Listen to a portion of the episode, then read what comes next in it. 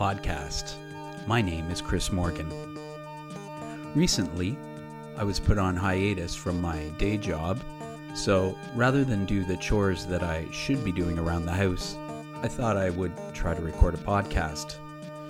It's going to have a little bit of my writing, maybe a little bit of my music, some television show reviews, maybe even an interview. Not sure yet, but let's find out.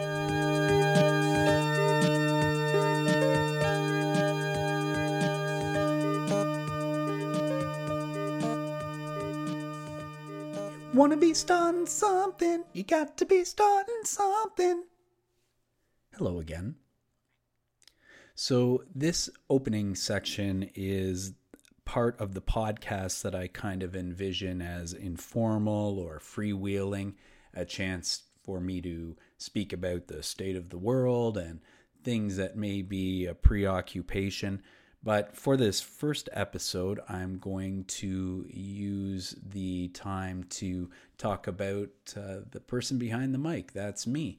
And uh, just introduce myself to you. Like I said before, my name is Chris Morgan, and I am a resident of London, Ontario, Canada. Uh, that's where I'm situated. As far as a being in the world, I am uh, a father of two lovely children.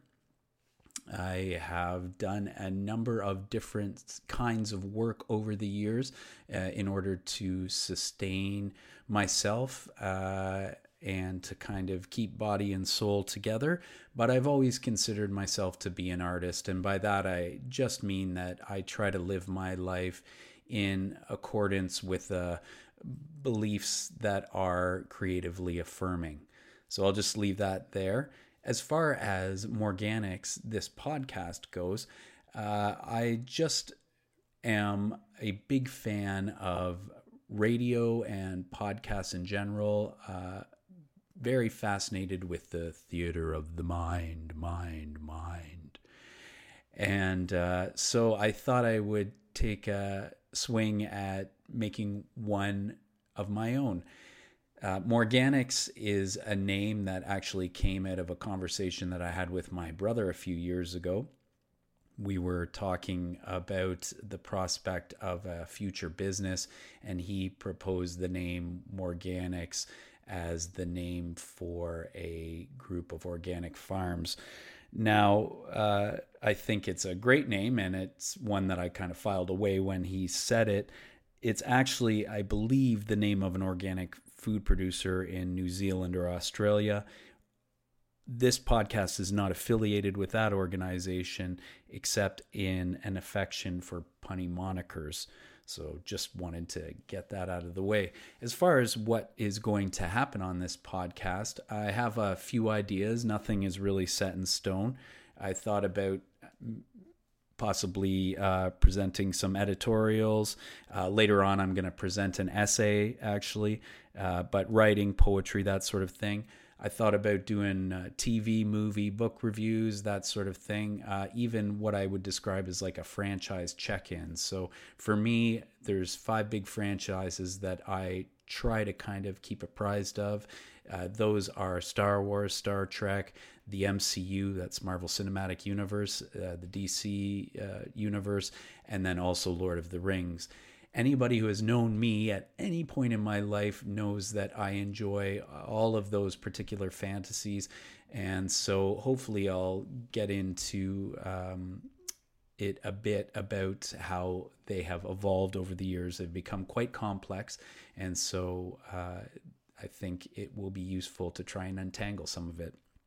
And then uh, beyond that, I am uh, very interested in the subject of astrology. I've been studying it since I was a teenager. I actually got a degree in it. It's which is only slightly less useful than a degree in uh, economics, uh, but I may uh, do some astrological profiles or talk a bit about things called world transits. Uh, which is something that affects uh, everybody if you are a person who follows astrology like I do. Uh, and then, last but not least, I was thinking that perhaps uh, a song or some piece of music might be nice for the first little while anyways ways since i'm a songwriter it'll be my music but i am going to put out a call uh, for musicians in the community uh, to send in their music and maybe i'll be able to give it a spin uh, so uh, that's kind of a very general picture of what I have in mind for the podcast for the uh, next section, you can hear me turning my paper here. Uh, the next section uh, of the podcast is actually uh, more formal. It's uh, reading of an essay that I did a number of years ago on the subject of time.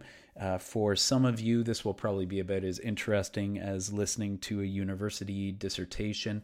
I'm hoping that it sounds a little better than that, but uh, I understand if there's a lack of interest, at least from some people. Uh, I find the idea of time itself and the concepts we have about it to be very fascinating. Um, and I wanted to explore the evolution of those ideas uh, in an essay format. Um, more than that, though, I'm really compelled about the role of public philosophy, which is not really based on the um, academic version of philosophy that many people think about uh, with a lot of jargon. I'm more interested in a philosophy of the vernacular, of the everyday, a philosophy that restores wonder to the universe. I do believe that most of the problems we face as a society collectively are philosophical problems, and that if we have a philosophy that's sound, political power can be applied justly. That's why I think uh, it's important.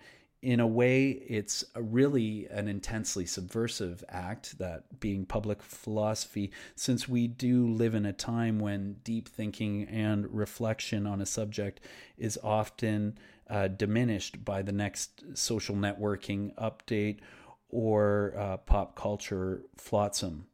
So, really, that's it. Uh, this is my essay on time, and if you've stuck around long enough, I hope you enjoy it.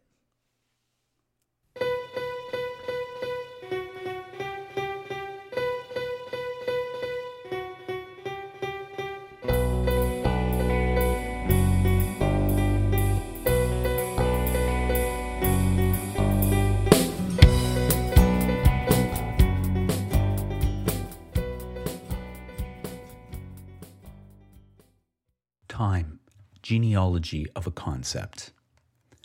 It surrounds us, yet we only observe its effects. It shapes every aspect of our lives, but we don't interact with it directly. We make it, measure it, save it, waste it, compress it, bend it, extend it. We can't even hold it in our hands. And when we're asked to define it, every description seems ephemeral and contingent, as if it's beyond words to explain. It is time. What is it? How to explicate time? By a moment which, whether experienced subjectively or intersubjectively, seems to flow like a river from the past to the future? Perhaps time can be quantified by the metrics of cause and effect and the laws of thermodynamics. Will we know time by its absence when we contemplate eternity? Can we even posit with intellectual honesty what time is when we're always inside of it, three dimensional beings embedded in the fourth dimension? To unpack these questions, it's useful to think about time's conceptual evolution like a genealogy, one that's been mapped onto Western scientific and cultural paradigms of the past two and a half millennia. There exists a limited interval in which to complete this genealogy, so some aspects of temporality used here as a variant of the word time. Its practical relevance in relation to duration, measurement, and technological invention, for example, will remain unaddressed so metaphysical issues can be investigated. Here, as in all things, time is against us. Or is it?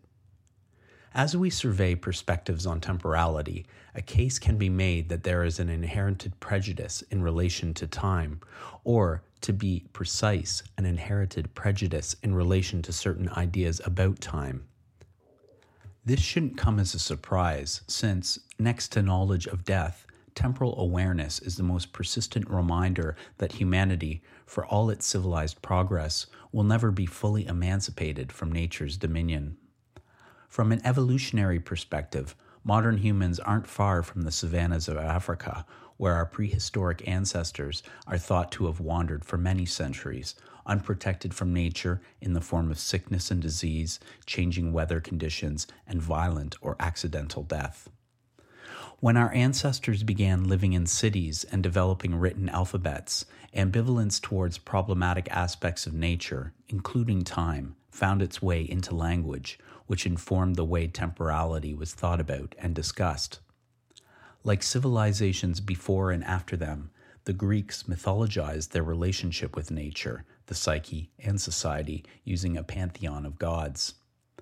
Multiple deities became associated with various concepts of time, but one of the most revered was the Titan Kronos. He was also the most feared, having been believed to have eaten his own newborn children to prevent them from taking his place as king of the world. By the earliest decades of the Common Era, ambivalence towards time had been sublimated into numerous philosophical and religious systems. Plato's theory of forms and the Christian belief in an afterlife were just two of the Western ontologies that established transcendent orders which biased the absolute, the eternal, and the everlasting over the transitory, the temporary, and the temporal. Mathematics and geometry, too, with the stress on fixed shapes and formulas, represented a transcendent reality untainted by the vagaries of time. An example of the ongoing ambivalence towards all thing temporal can be found in the beliefs of the ancient Gnostics. This early Christian cult taught the initial descent from the divine state, the primeval fall, didn't take place in the Garden of Eden or even when Lucifer was cast from heaven. The first fall occurred when the universe was created, when time itself began. For a Gnostic initiate, Matter, the material world, and all that proceeded from it, including time, was corrupt. Their goal was a return to a region of light called the pleroma. Elements of this doctrine have been articulated in our era, reformulated by physicist David Bohm, who once enigmatically suggested that all matter is light, frozen in time. Of course, to a Gnostic living two millennia ago, the inverse to that viewpoint seems the truer statement that without time, everything is light. It's here, reasoning by negation, via negativa, that we intimate what remains in the absence of time, an opportunity to recognize, like Michelangelo seeing a statue in a block of marble, what pieces of stone must be removed to reveal the figure within. Maybe St. Augustine of Hippo used his own sort of negation when he famously uttered, What then is time? If no one asks me, I know. If I want to explain it to a questioner, I do not know. Had he been more forthcoming on the subject, Augustine might have said something like, It is the eternal in us that allows us to perceive time, the eternal part referring to the human soul. Like time, the concept of soul is larger than a single religion or philosophy. In the 21st century, scientists call soul consciousness and seek to know its laws. Most of humanity believes soul to be their birthright, this eternal essence of a person, thought to consist of subtle numinous energy, is a wide, soaring arc in the metaphysical lattices of countless worldviews, both ancient and modern. Soul was a powerful idea to humanity's prehistoric ancestors, offering existential certainty alongside a communally acknowledged mortality. The idea serves the same function today, even though the focus of the drama is now the soul's redemption from suffering, death, and the ravages of time by adherence to religious tenets or, more recently, faith in immortality technologies. The 17th century European Enlightenment traded the transcendent religious abstractions of time and eternity for the transcendent mathematical abstractions of science and the cosmic clock. The cosmic clock was invisible and operated perfectly in perpetuity. Time became an axis on a graph, one of the innovations that allowed the physics of the emerging scientific paradigm to operate with unprecedented predictive power over the natural world. This predictive power led incrementally to the Industrial Revolution and ultimately made Western modernity possible. But the idea that time could be measured the same way, no matter where a person was in the universe, only lasted until 1905, when Albert Einstein married the spatial and the temporal in his special theory of relativity and exploded the cosmic clock forever. After that, it was impractical to think of time in the same absolute terms as people in previous eras had. Temporality in applied and conceptual considerations had become an area of interest for many fields of inquiry. Questions about time and its relation to memory, sentience, and aging, to society, technology, and the physics of gravity continue to shape our lives in the 21st century. Yet, even in our high tech civilization, the temporal prejudice persists, not least in the fact that there never seems to be enough time. Is there a way to mitigate this bias so that a renewed appreciation of time may be affected? Human perception was shaped by pressures of natural selection, and senses that ensured better opportunities for reproduction were favored by evolution. We might conjecture this included spatial and temporal awareness, which can be thought to have developed alongside one another. The parallel yet differing progression of these two streams of awareness are envisioned by H.G. Wells in The Time Machine. There are really four dimensions, three which we call three planes of space, and a fourth, time. There is, however, a tendency to draw an unreal distinction between the former three dimensions and the latter because it happens our consciousness moves intermittently in one direction along the latter from the beginning to the end of our lives. Infants learn to navigate the spatial dimension from the moment of birth. For each of us, it is perhaps as close to innate knowledge as we might truly be able to claim the inner pedagogy that taught our kind to walk upright with heads raised Perhaps temporal awareness is another sort of innate knowledge, one that develops similarly to the spatial, but more gradually over a lifetime, so that elders appreciate the folds and creases of temporality in a way that isn't experientially accessible to the young. That, much like infants learning to walk, we embark on a sort of fourth dimensional ambulation throughout our lives, and it's only in maturity that an advanced understanding of time becomes possible. Might we call this sort of temporal sense wisdom if it didn't undo the nuance of the description just provided? With this wisdom comes deeper knowledge of time as a generative force of nature, a force that makes manifest all possibilities, creatio ex tempore, tempore ex creatio, the creative essence from which the world emerges. This is the antidote to the prejudice observed in the temporal genealogy the insistence that time devours all. To this valuation is put the notion of a prolific temporality and the wisdom to know that when the universe speaks to us, it speaks in time.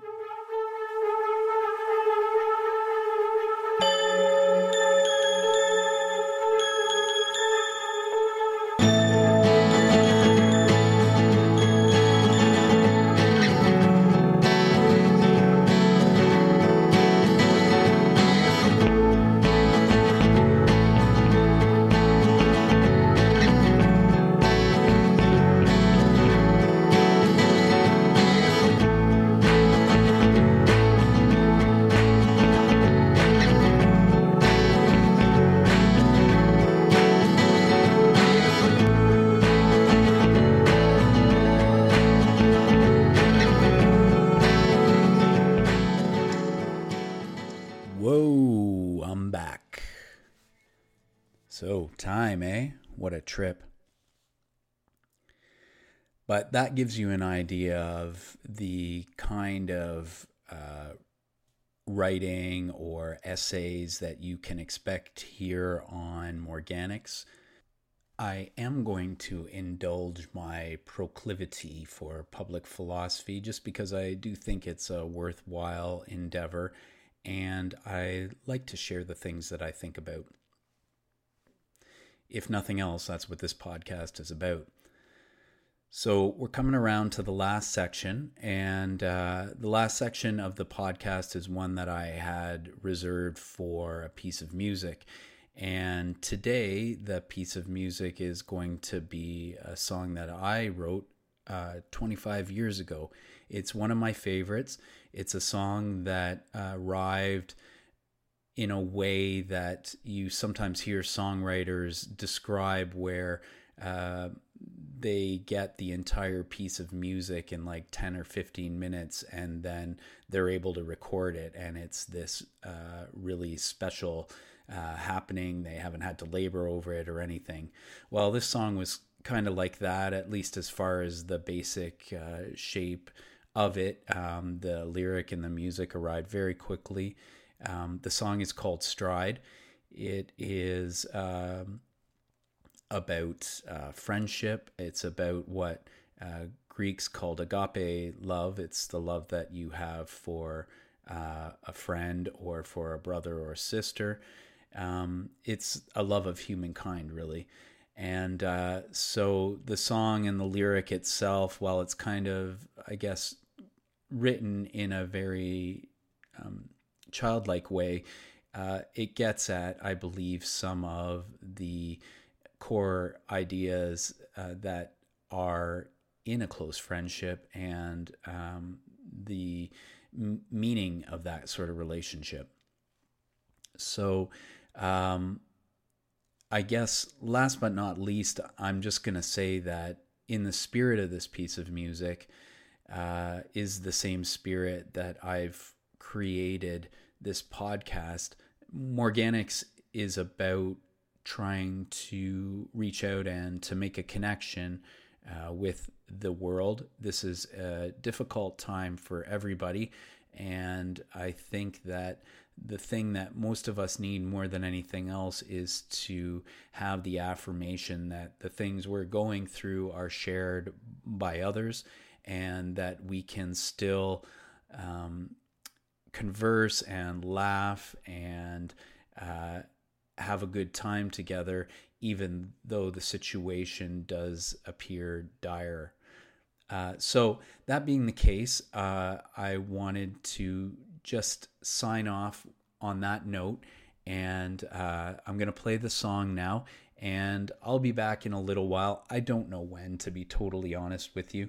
Uh, this has been really fun, though, and I thank you if you've listened to the whole thing. Um, you're great, uh, the kind of listener that I'm really hoping for if I keep going on these. So, without further ado, this is Stride. Do take care of yourselves and each other, and like the Vulcans say, live long and prosper.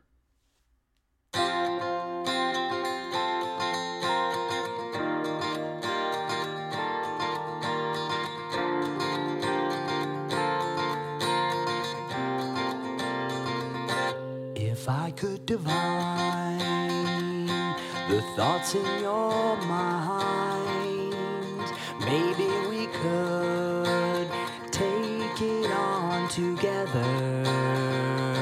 A pause for the loss. If swords have to cross, just take it in stride. I'm on your side. Just take it in stride. It's one hell of a ride. And start a new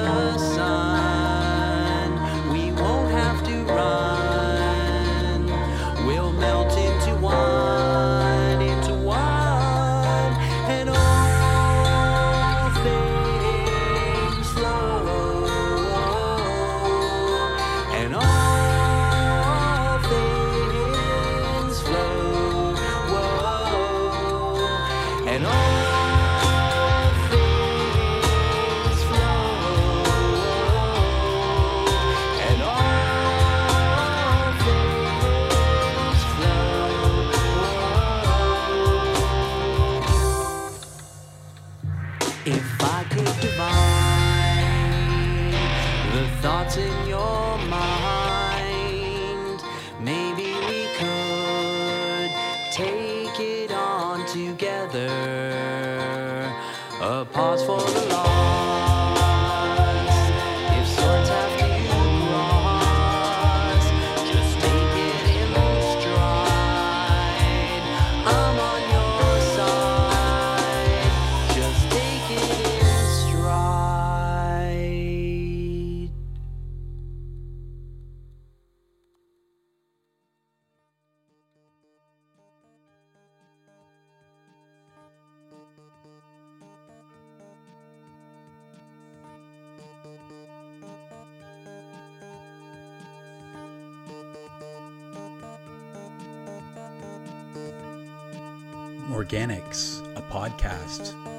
Produced at Furious Styles Studios in January 2021.